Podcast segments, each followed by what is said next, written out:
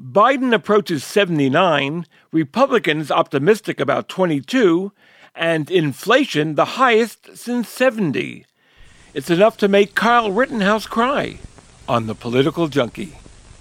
You like Ike, I like Ike, everybody likes Ike. For president. And I do, and it to me, I don't care how you want it. Run and vote for Kennedy, vote for Kennedy, and we'll come out on top.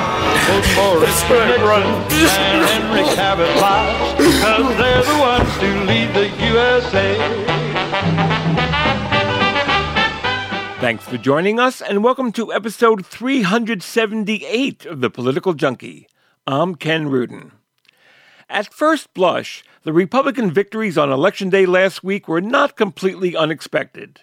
Polls in Virginia had the gubernatorial race close, and we know what they often say about these off year elections after a presidential race.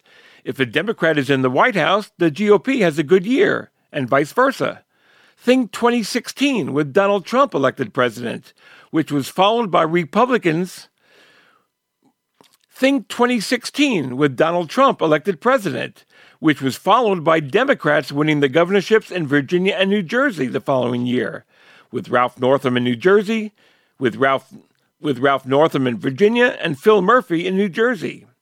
The same scenario occurred in 20 the same scenario occurred in 2009 with a GOP sweep.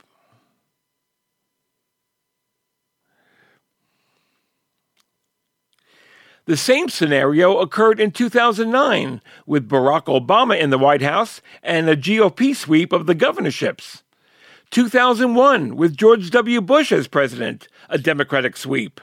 1993, a President Bill Clinton and a Republican sweep the next year. 1993, a President Bill Clinton and a Republican sweep that year. I think you get my point. So, last week, when Glenn Youngkin was elected governor in Virginia and Jack Ciattarelli nearly won the governorship in New Jersey, that really wasn't a big deal, right? Wrong. It was a disaster for the Democrats. Yes, Virginia was supposed to be close, but Democrats were convinced that Terry McAuliffe had the right strategy, pinning the Trump label on Youngkin, saying Youngkin would stop abortions in the state, saying saying Youngkin saying Youngkin would stop abortions in the state, that he would cripple the fight against COVID by ending vaccine mandates. And yet Youngkin and yet Youngkin went on to win in areas where the GOP was historically weak. White voters overwhelmingly rejected McAuliffe and Republicans who lost control of the State House of Delegates in 2019 won back the majority. And look at New Jersey. And look at New Jersey. There was no polling done there because no one thought Ciattarelli had a chance against Democratic incumbent Phil Murphy. Sure, sure, Murphy ended up winning, the first Democrat reelected since Brendan Byrne in 1977, but it was too close to call until the next day in fact, Ciattarelli waited 10 days to, to in fact, Ciattarelli waited 10 days before he finally conceded. Perhaps the most stunning result of the day, even though Murphy hung on, it was perhaps the most it was perhaps the most stunning result of the day, even though Murphy hung on. And here's a sidebar that is nonetheless instructive. South Jersey has not only become more and more Republican, but it also ousted the most powerful Democrat in the state legislature, Senate President Steve Sweeney. Sweeney lost to first time candidate Edward Durr, a truck driver who spent about $2,000 on his campaign.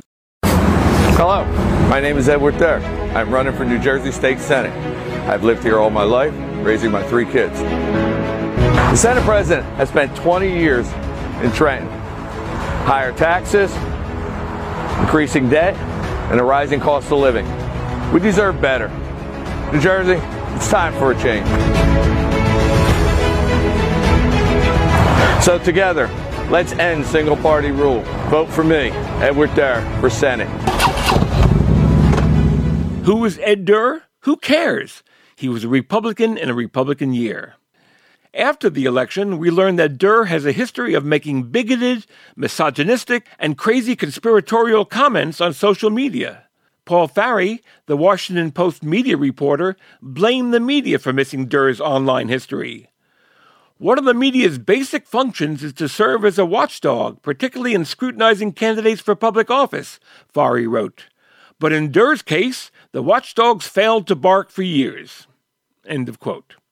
I will defend the media in this case because no one gave Durr a chance in hell of winning. So why pay attention when there are so many other contests on the ballot?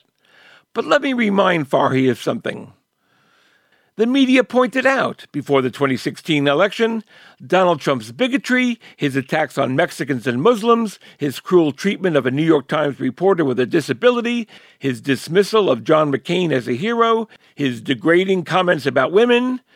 I can go on and on, and he won anyway. So, yes, I understand the instinct is to blame the media, but I would argue that the voters bear some responsibility as well. So you change partners. Time to change partners. You must change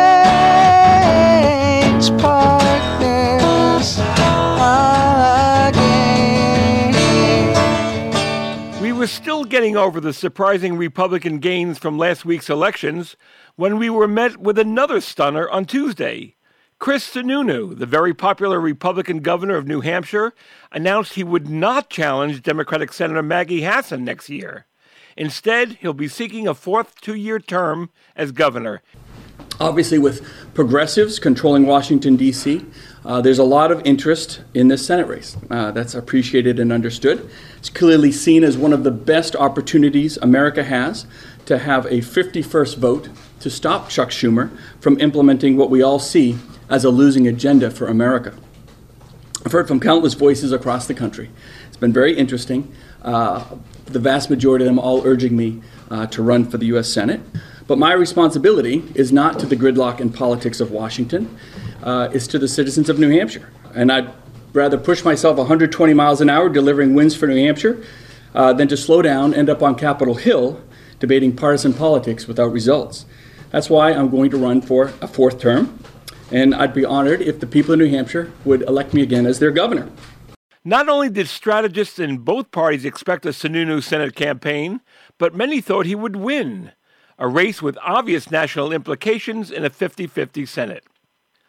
Paul Steinhauser is a political reporter up in New Hampshire, and he's here with the latest. Paul, it's great having you back on the Political Junkie. Ken, great to talk to you about Granite State politics. Never a dull moment in this key battleground state, which also happens to be the first in the nation presidential primary state. So, and you know, I would never take you for granted, so you know that. You know that's true. I'm sure you never heard that joke before. Yeah, right. Anyway, first time. Yeah. yeah. Nationally, Republicans were pressing Sununu to run, and and I think many thought that he would win, especially now that the mood has shifted against Biden and the Democrats, or at least that's the way we saw it from last week's elections. But so, one, were you surprised by the decision? And two, why do you think he decided against it?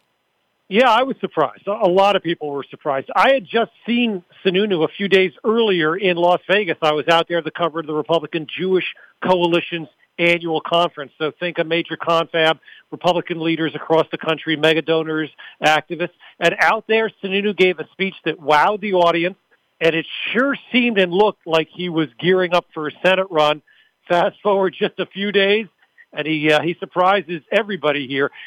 He also angered a lot of uh, national Republicans down in Washington because there had been a full court press, Ken, as you well know. Uh, there was a full court press by Senate GOP leader Mitch McConnell by Rick Scott, the senator from Florida and the chair of the NRSC, which is the Senate GOP reelection arm, and other top Republicans to recruit Sununu. He was basically their top recruit this cycle, and they didn't get it. And he also didn't give them a heads up. Uh, they found out about his decision like all of, all, all of the rest of us in his news conference. So a big disappointment for national Republicans. Uh, they can still win the race up here in New Hampshire, they feel, but it's going to be a little tougher now and they got to find the right candidate to defeat Maggie Hassan. You know, there seems to be a tradition in New Hampshire. I mean, Hassan herself is a former governor. Uh, so is the other Democratic Senator, Jeanne Shaheen. It, it seems like running for the Senate as governor is almost a New Hampshire tradition. Yeah, in modern times, at least in the last generation, it sure has been. I guess uh, the only one who didn't was uh, four-term Democratic Governor John Lynch, who hasn't run for anything. But you're right, Shaheen and uh, Hassan made history by uh, running from one position uh, to the other. Republicans are very disappointed in in Washington, but I think for Sununu, he made the decision that he said was best for himself, his family, because he's got young children, and you know that commute can be tough from New Hampshire to Washington every week. And he said he made the right decision for for the constituents uh, of the state of New Hampshire. In, in a way, you know, that's Sununu's brand. It's all about New Hampshire. He's been known to heavily criticize not only the congressional delegation here in this state, but Washington overall. He's always dumping on Washington as a place where things never get done. And, and during his uh, announcement and his ensuing news conference, and I was one of the reporters there in the room, he really, Ken, he took a sledgehammer to the institution of the U.S. Senate and basically said nothing gets done there I'm a governor. I, I make 30 decisions a day sometimes. I can't, I can't go down there and, and do nothing. It would drive me crazy. That was basically his message. He's right. Not, not much is getting done in Washington. I mean, as you as you well know, but and I think that's true for several years now. But well, what's what's Sununu's reputation for working with New Hampshire Democrats? He he can cross the aisle when needed. He's not a, a total ideologue at all. He's not he's not a member of the far right of his party. He's a little bit more of a moderate uh, Republican. You know, he was very delicately navigated Donald Trump during uh, the Trump presidency, and he was much closer with former Vice President Mike Pence than he was with Trump. Uh, but uh, he's in this state, he is the Republican rock star. Obviously, he was he's the reason the Republicans in New Hampshire now control both chambers of the state legislature. They rode his coattails as he won an almost two to one reelection victory just a year ago. But yeah, you know, listen, he has been spending years dumping on Washington D.C. So I guess in a way it would have been strange if he decided to run to go to Washington D.C. That's now not happening. Republicans are scrambling, looking for somebody else to run in his place, and he now looks, you know, forward to running for reelection. An election you would assume he would win rather easily. So, who do the Republicans have as a candidate? They not only did they lose Chris Sununu uh, this past week, they also lost the two other well-known names uh, that could have given Hassan quite a fight. Uh, a, a former U.S. Senator Kelly Ayotte said she wouldn't run. Uh, of course, Ayotte lost to Hassan by less than, by just over a thousand votes, a razor thin margin in 2016 when Ayotte was running for reelection. Also saying no, former U.S. Senator Scott Brown of Massachusetts. Remember, he came up to New Hampshire. He moved up here uh, in 2014 and came very close during that Republican wave year to defeating Senator uh, Jeanne Shaheen. And uh, then he served the past four years as U.S. ambassador to New Zealand during the Trump presidency. He's also out. There's a whole host of other contenders right now thinking, mulling it. I, I don't want to get into names that you that people in a national audience will, will, will not know, but there are there's a lot going on right now behind the scenes. People thinking about running and jumping in. Scott Brown is also his wife is running for Congress, right? And that's one of the reasons he said he's not going to run. Exactly, and this is a small state here. This is a very we got 1.4 million people, uh, and, and and Brown, who has said he's got one more race left in in his political rodeo, at least this time is is deferring uh, to his wife as she runs for Congress in a in a congressional district that the Republicans think they can really flip next year. You mentioned there's 1.4 million people in New Hampshire. Isn't every member, isn't everyone in New Hampshire a member of the state legislature? I think everybody in the, that's true. We joke about it, but it's almost true that everybody in the state has either run for state representative, uh, been a state rep, or thinking about running. We have the outside of the U.S. House of Representatives, we have the largest legislative chamber in the country. 400 members in our state house, but only 24 in our state senate. And this is an all volunteer legislature, which is another point I want to get out there. How would you have rated a Sununu Hassan campaign? I mean, and and now with Sununu not running, how would you describe Hassan's chances for a second term? The campaign would have been one of the top five in the country, no doubt about that. It would have been one of the most competitive, one of the most expensive, and one of the probably one of the most combative in the country. When Republicans look at the, I mean, here's the map. They need a net gain of one Republicans to win back the chamber. They're defending 20 of the 34 seats up for grabs, so they're playing defense. But they look at four states that they can really flip: Arizona, Georgia, Nevada, and New Hampshire. They still think they can flip New Hampshire now, even without Sununu running, just because of Hassan's. You look at her poll numbers; they're anything. They're not no, nothing to brag about, and and of course, it's a very tough political climate right now for Democrats. So Republicans are not giving up on trying to defeat her. But yeah, it's going to be a little bit tougher now to a find a candidate who can generate excitement among Republicans and who has name recognition and who can also raise the big bucks. And as for Sununu, I mean, he's only 47 years old. He has a a long potential future if he wants it, right? Oh, he does. And he teased it in that news conference. A bunch of us asked him about, well, you know, 2024 is not too far away. Any, any designs on maybe uh, uh, a GOP presidential nomination run? He wouldn't rule it out. He said uh, uh, he would not rule out going to Washington. Uh, didn't, but he said not as a U.S. senator. So, you know, a, a, a run for the White House, maybe in 24, maybe down the road, 28 or 32, because as you said, he's very young. When he was first elected governor in 2016, he was the youngest governor in the country. So um, he's still got a ways to go. First things first for him now, he'll have to uh, run for reelection. And his poll numbers, while still very positive, are no longer in the stratosphere. He was he had some of the best approval ratings in the country among governors, but they have declined uh, uh over the last six months.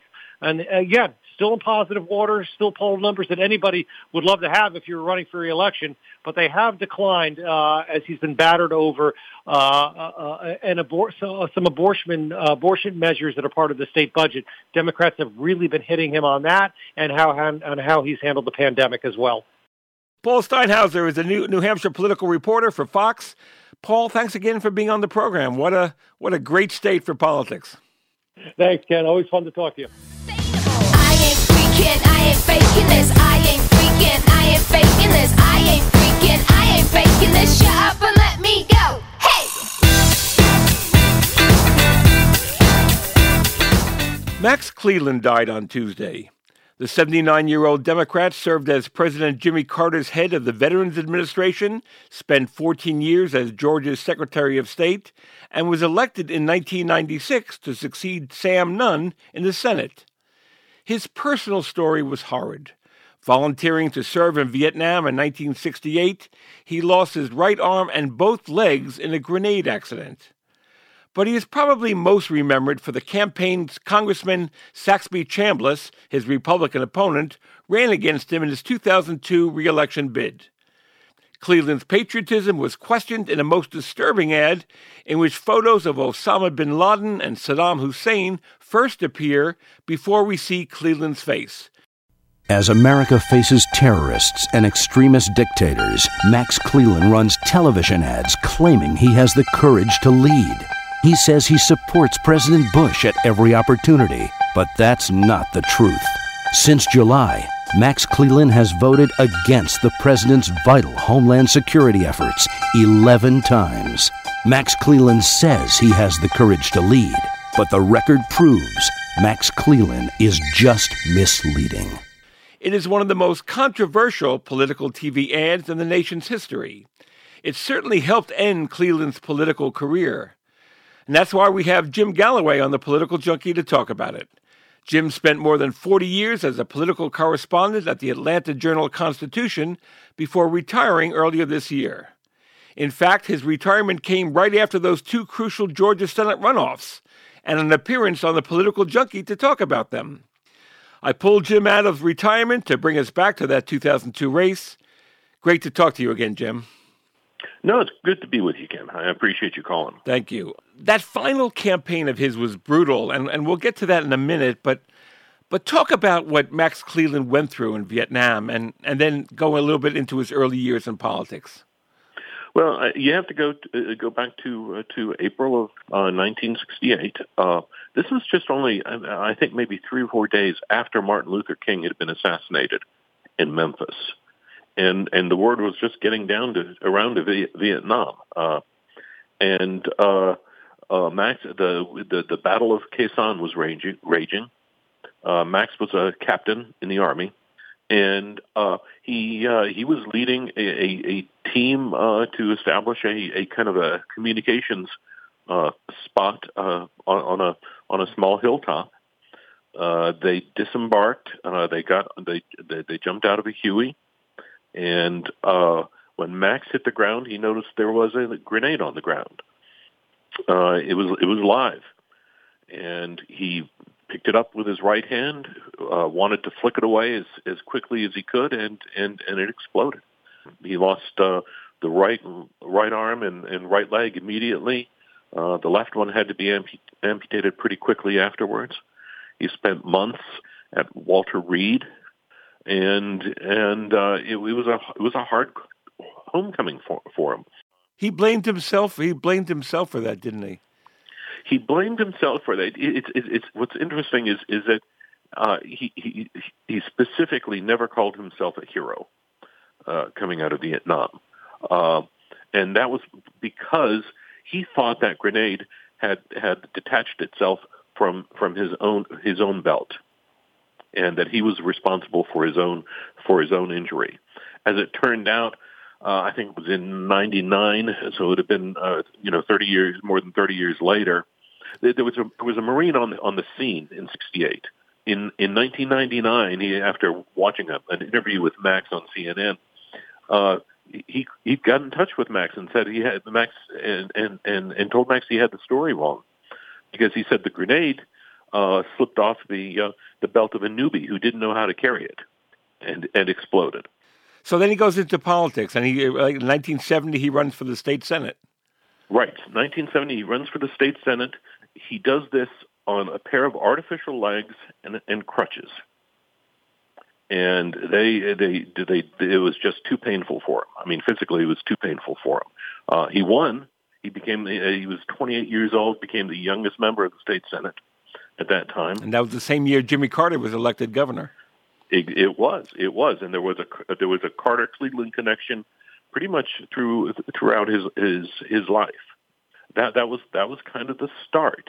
He would uh, he he very quickly shifted to the you know, uh, the, the the wheelchair is is kind of preferred preferred mode. He was Jimmy Carter's Veterans Administration, right? So this guy named Jimmy Carter decides he's going to run for president, and he gets it. And if you remember, Carter was very much into symbolism. I mean, you know, he he he knew he knew that that small things had, had could carry big meanings, and and and Max, you know, Max didn't have all that much administrative experience, but he was a Vietnam vet of some note and and by putting him in, in, in into that position, it, uh, it wasn't a cabinet position at the time, if you remember. Uh, but he but he, he but he was he was he was uh, named named head of what would become the Veterans Administration. Uh, and it was one of the first things, uh, one of one of Jimmy Carter's first acts after his inauguration, if not the first act. Uh, at least that's what the, that's what Max told me some years later. And then, and then Carter loses four years later, and uh, the, and he's out of a job. That's right. And then we get back to the Secretary of State's office. I'm a natural salesman for the things I believe in. And I'm going to sell the good news about Georgia people and help get the jobs we need. Max Cleland for Secretary of State, meeting the challenge. And that look, you know, that's that, that was a cushy job. You know, it was it was a it was a job you could hold for life in Georgia. It was a it was a, a, a pretty much considered a you know a, a pigeonhole for somebody who wanted to who, who wanted to be in the state capital, but really didn't didn't have the uh, he, he had no further ambition, you know, and that just wasn't Max. So he so he serves there 14 years, and then Sam Nunn decides to retire. Senator Sam Nunn decides mm-hmm. to retire in 1996. Right, and that opens up the seat, and uh, ultimately Max wins that's when he beat Guy Milner, right? That was a pretty that was a pretty uh, tough uh, election. It was it was a very very tough election. When he went to the Senate, he he he locked into this uh, the, the Vietnam Club, if you will. You know, John Kerry was there, John McCain was there, Bob Kerrey was there, Chuck Hagel, Chuck Hagel was there, and they hung together, uh, Democrats and Republicans. I mean, that was it, it was you could still supersede partisan politics with with an experience in Vietnam. You weren't you weren't a traitor if you talked to the other side back then. Exactly. Yeah, I can't say that that Max had a had an ambitious legislative agenda. I mean, he did get some things done, uh, especially when it came to veterans. Uh, the, I, I think I recall him in, a, in his uh, farewell speech I think he noted he noted that he he also made it possible for for military families who were being shipped to Hawaii to take their family pets without having without having them in in uh, in quarantine forever. Uh, he, he he was he he was he, he was a man who loved dogs. Uh, so he he was he, and that was he was he would also give, often give that advice to to veterans uh, who, who came to him with with with emotional problems. He said the first thing he would say is get a dog. One of the other things he did was he uh, pushed through uh, the establishment of a national cemetery uh, up here north of uh, northwest of Atlanta, a new national cemetery. Uh, his dad is buried there. His mom is buried there. His dad was a World War II vet, and uh, that's where he's going to be buried. You know, for the most part, unlike Sam Nunn, he, I think he probably voted with his fellow Democrats more often than Nunn did. Um, he, but he voted for the Bush tax cut in 2001. He he voted to give Bush the authority to go to war in Iraq, but he also voted against creating the Department of Homeland Security. And I wonder if that vote helped doom him. It, it did. It's specifically what the issue was was whether workers in the in the in the in the new uh, DH, DHS were going to have were able would would be able to have uh, protections, You mean collect, Uh, collective bargaining rights, right? collective bargaining rights through through a union, and uh, Max was a union man, uh, and and he stuck with that position. And the, if you if you recall, I believe, I mean, part of his political problem was was that uh, Zell Miller, after 9/11, had swung hard right, and he was putting up a, a, something of a contrast to Max in, in the uh, in the aftermath of of 9/11. He became uh, a, a hard Bush ally, and it threw up a contrast uh, with him. Now Zell Zell was very supportive of Max during the 2002 campaign, but nonetheless that contrast was there.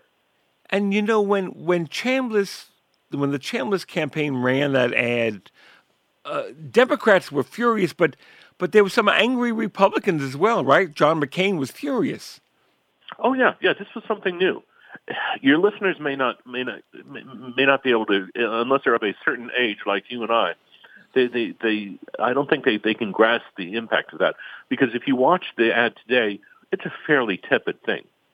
You know, it's there were images but no words referring to Osama bin Laden and, and Saddam Hussein. And they eventually took those images out in later versions of the commercial, right? Right, they did. Yeah. They did.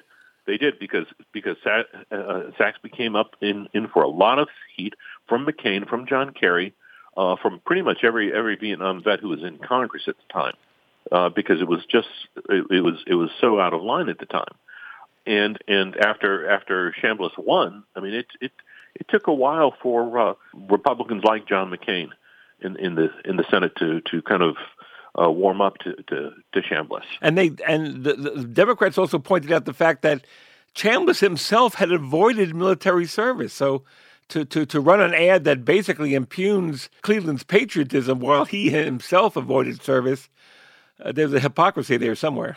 Yeah, yeah. He had, he had, I think he had five deferments as he went through law school, uh, and and later claimed a, a bum knee.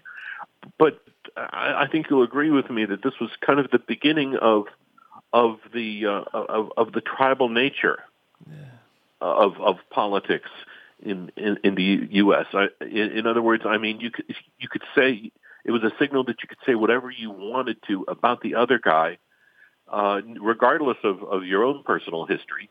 And regardless of facts. And yes, yes, and your and, and your your your side would be fine with it. I mean, this was 2002. What did we have in 2004? We had the swift boating of John Kerry. I read, I mean, by almost every account I read, uh, the, the, the defeat devastated Cleland. It did. It did. I mean, it was. Uh, Max was always very good about putting on a, a, a brave face, you know, a smiling face. But uh, it, it did. He, he he dropped away. Uh, he he he stuck it out mostly in in in D.C. Uh, he he went back to he started going back to Walter Reed for some for for for, for some gr- group sessions that he said probably probably saved his life after that because the the depression had hit so hard. I I kind of reconnected with him back here in Georgia in 2006. He was uh, he was a, a a guest lecturer for for a, uh, a semester up at University of Georgia School of Law, and I just called him up and asked him if I I could uh, I could come come watch one of his classes, and he said he told me, yeah, sure, as long as you don't write anything about it. and we just we just we just uh, pulled up to a park bench and uh, and started talking for two or three hours. We you know we talked about the black dog. That's what it, that's what he called uh, uh, his depression. Do you remember the last time the two of you chatted? Uh, that would have been last. It would have been last week. And uh, I stopped uh, oh, for uh, the last uh, six, seven, eight years. I, I stopped by once a week, usually on Fridays, then Thursdays. Uh, he was he he, he died of con- congestive heart failure, so he would get he was getting progressively weaker, and he uh, he kind of relied on me for just kind of on uh, just kind of a weekly political update, and uh, uh, we have a, a situation. Uh, we have a situation here in Georgia where where uh, Governor Brian Kemp might face a primary, a Republican primary challenge from uh, uh, uh, former U.S. Senator David Perdue from the right. On the right, on the right, uh, uh, and I uh, I was reading him a column that. Uh, uh, the, the the the woman who replaced me as political columnist for the AJC had written about it, and you know I got to the third paragraph and he could not speak then. He, but his, but but uh, I'm pretty good at lip reading, and he just he looked at me and he he smiled and he said, and he just mouthed the word "wow."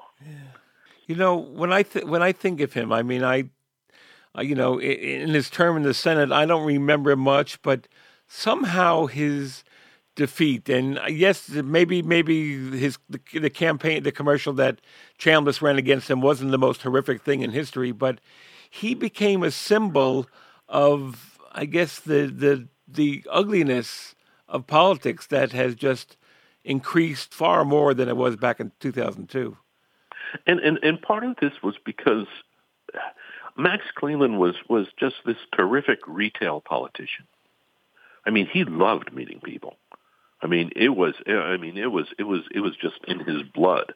I mean, it. I mean, you could, if you, if you, if, if and you know, when he when he rolled around the U.S. Capitol, you know, I mean, people would sh- sh- uh, would would just flock to him.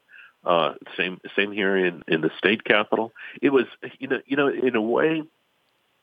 I've over the last few days, I've kind of reali- realized that he's he, he he was something like John Lewis, where you know, there's the the legislation uh, that he sponsored, the, the the sausage making, wasn't the biggest. That that that's not what made him important. He was Max, like like John Lewis, had become a symbol, and and I, and I think that's why uh, that that particular TV ad resonated so much. Jim Galloway spent more than four decades covering politics at the Atlanta Journal Constitution. Jim, thank you for these memories. Um, Max Cleland seemed to be an amazing man. He was. He was. Uh, if I could just leave you with one thought, it was. It was just to kind of elaborate on something I said earlier. Max wasn't a Vietnam hero. His heroism came afterwards. His his, hero, heroism. I mean, the reason he is a hero to me and and, and, and just thousands of other people in in in Georgia who remember him is that. Every every goddamn day. I'm sorry, I'll, I'll rephrase that. Every damn day for 50 years after that grenade explosion, he got up and he moved until he couldn't any longer. And that's to me that's that just that's unspeakable, uh, an unspeakable measure of heroism. Sounds like it sums up the man, doesn't it? I hope so. Jim, thank you so much it, it was good to talk to you, Ken. I appreciate it.